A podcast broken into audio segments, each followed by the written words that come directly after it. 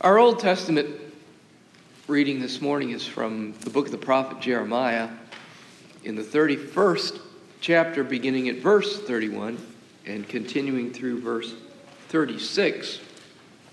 I invite you to listen for a word from the Lord as it is there written.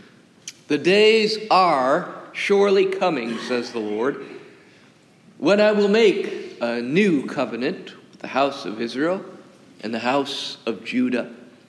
It will not be like the covenant that I made with their ancestors when I took them by the hand to bring them out of the land of Egypt, a covenant that they broke, though I was their husband, says the Lord. But this is the covenant that I will make with the house of Israel after those days, says the Lord. I will put my law within them, and I will write it on their hearts, and I will be their God, and they shall be my people. No longer shall they teach one another or say to each other, know the Lord, for they shall all know me, from the least of them to the greatest, says the Lord. For I will forgive their iniquity and remember their sin no more.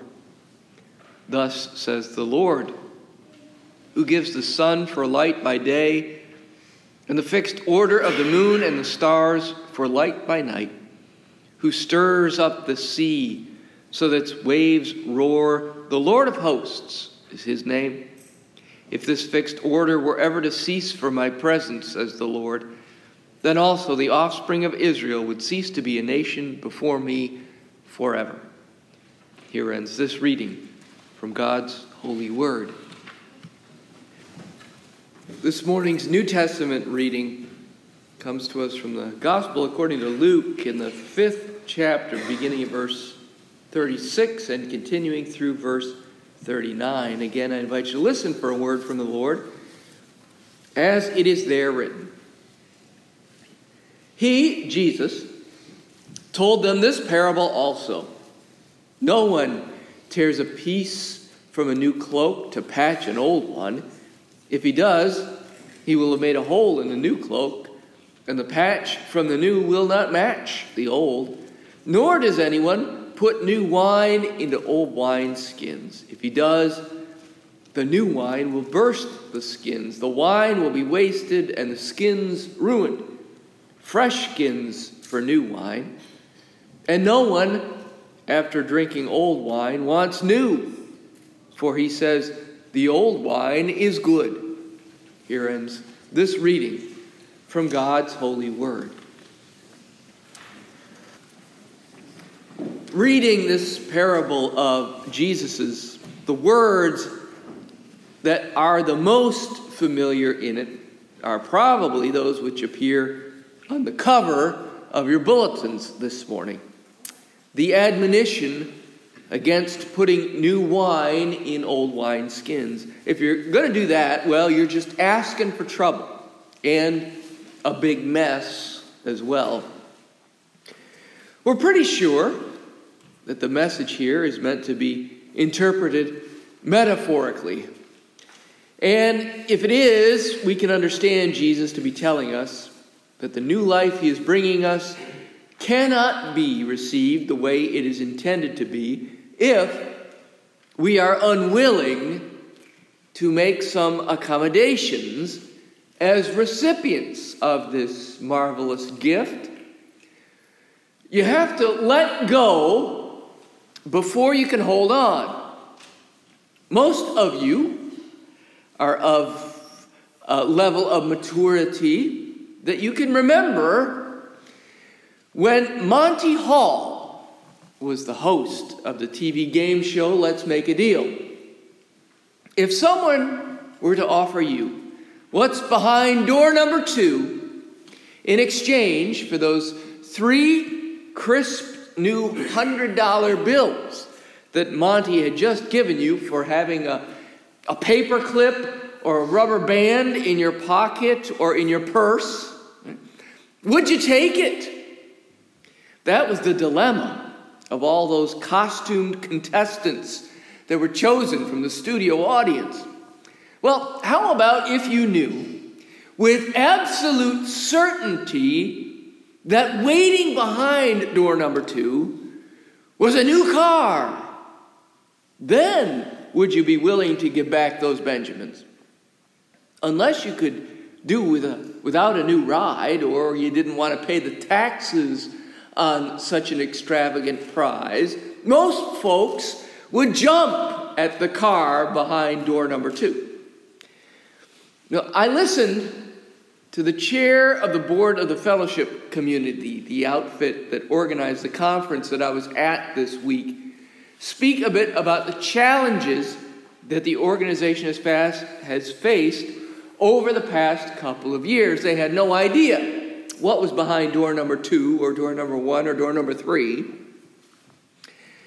The annual conference that had been scheduled for twenty twenty had been postponed, rescheduled, and then ultimately canceled. The board had not convened in person since the beginning of the pandemic.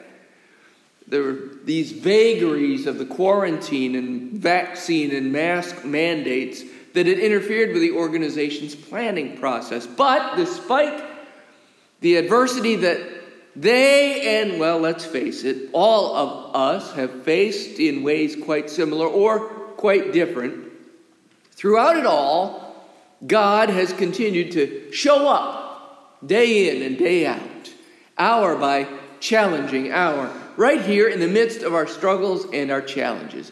And while it is true that we may have preferred to have been stuck with the old wine, it's become impractical and in many cases unlawful to do so. Quite often we are finding the ways that the Spirit has been moving in this pandemic era were both faithful and surprising. To the extent, then, we allow the moving of the Holy Spirit to surprise us, I believe that we may have been offered a cure for a cure. What am I talking about? Well, over the past month, work has on and off, very slowly most times, but work has been underway at our house down on Chincoteague. As the expert crew has been putting a series of steel beams and hydraulic jacks beneath the structure to raise the level of the first floor joists from their previous elevation of three and a half feet above sea level. We're learning a number of things along the way. Recently, with the lifting portion complete, the masonry for the new foundation had been delivered to the job site. But prior to laying those blocks, the workers had to pour new footers upon which to construct the foundation. Well, after some engineering and some rain delays, the forms that had been constructed were filled with fresh concrete. And then, well, then we had to wait. We had to wait for it to cure. It's not just that you can't very well stick objects into wet cement, except maybe for your hands and feet. But one has to wait for it to dry sufficiently in order for it to gain strength. That's what's happening during the curing process. To my untrained eyes, I, I wouldn't know when enough time had elapsed that the concrete had hardened enough to proceed. Well, that's why I'm not the general contractor. But what I do know is this. It's not just cement, nor ceramic, nor even ham or tobacco that can cure over time. I would submit to you that human beings also, you and I, can over time also cure. And that can be a handy thing. We harden to criticism, and therefore we are able to withstand callous remarks or words spoken in anger. That's a, a good life skill to acquire if we are patient and forbearing and forgiving of those who trans, transgress and tra- trespass against us. People can also cure to danger.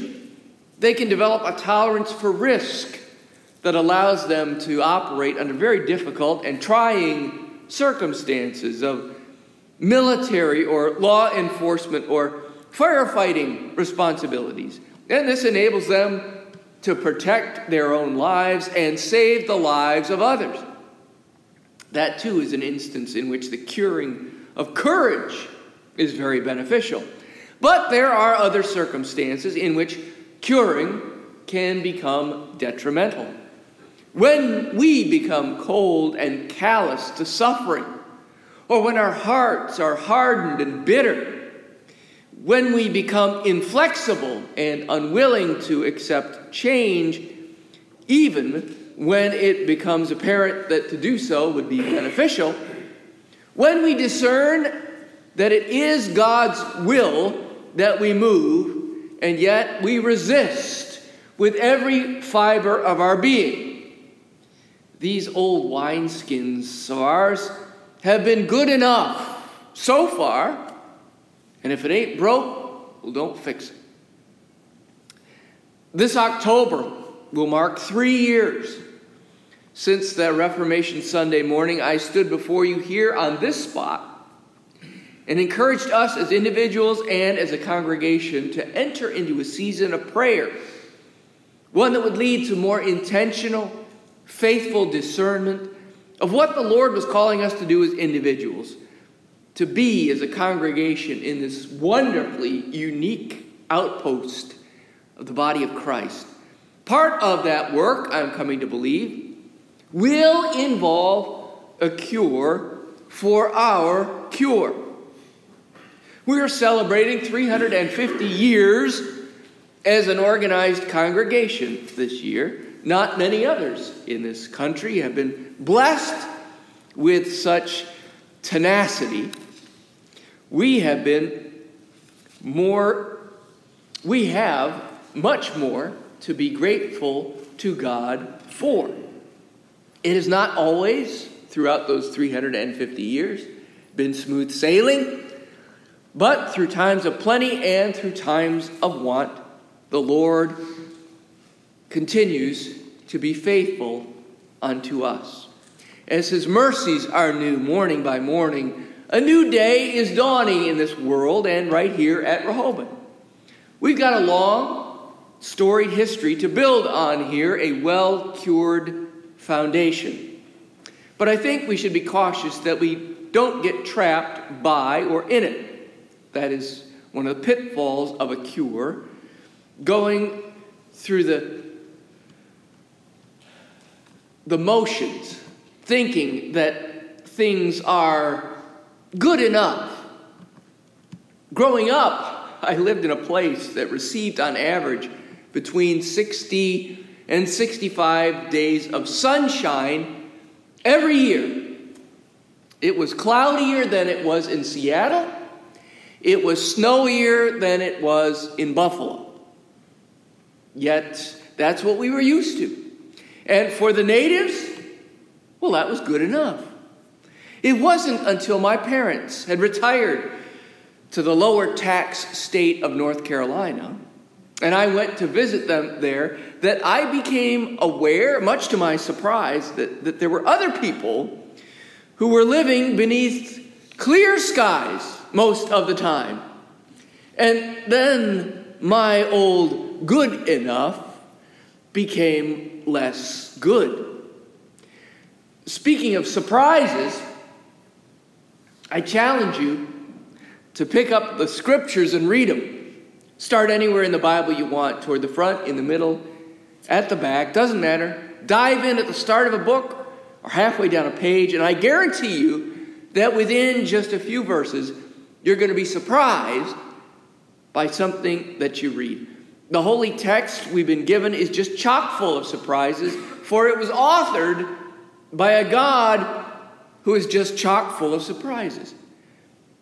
Last week, you may recall, I made reference to the adage that familiarity breeds contempt, as I talked a bit about how the Hebrews, who had correctly understood them to be a chosen people of God, had over time lost sight of the intent and the purpose of the covenant that their God had made with them. If we are honest, I think most of us would admit to being a bit like those Hebrews of the Old Testament. Over time, we have become complacent, taking for granted the sheer greatness of the good news of Jesus. His life, his death, his resurrection, his ascension, his rule over not just heaven, but also over the earth. When we hear the old, old story again, the Holy Spirit may use it to serve as a catalyst for moving us out of our complacency, or it may not.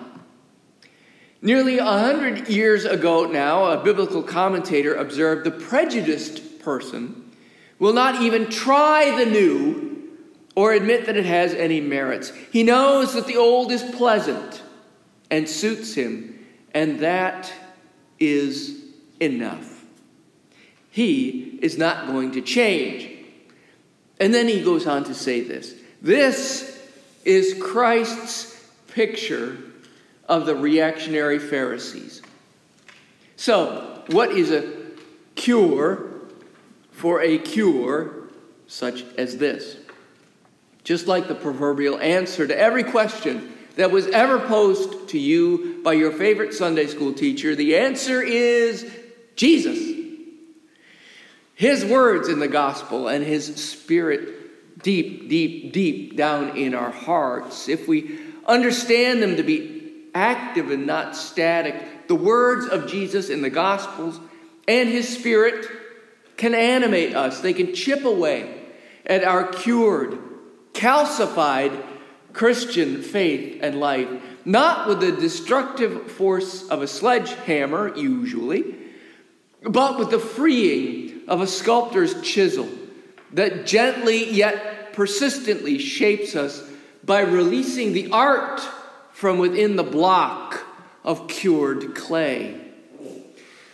Last week I preached on a text from Acts in which Peter was being cured of a preconceived notion of his that had cured within him, namely that the Gentiles were excluded from among the ranks of those who could receive the gift of the outpouring of the Holy Spirit. And this week we hear Jesus speaking of another radical change, that of new wine. Wine that he is providing us all with. Wine given to us that we may never thirst again. But to properly understand and enjoy it, we are going to have to be willing first to receive such a cure for a cure. And for that, we may truly say, thanks be to God and amen.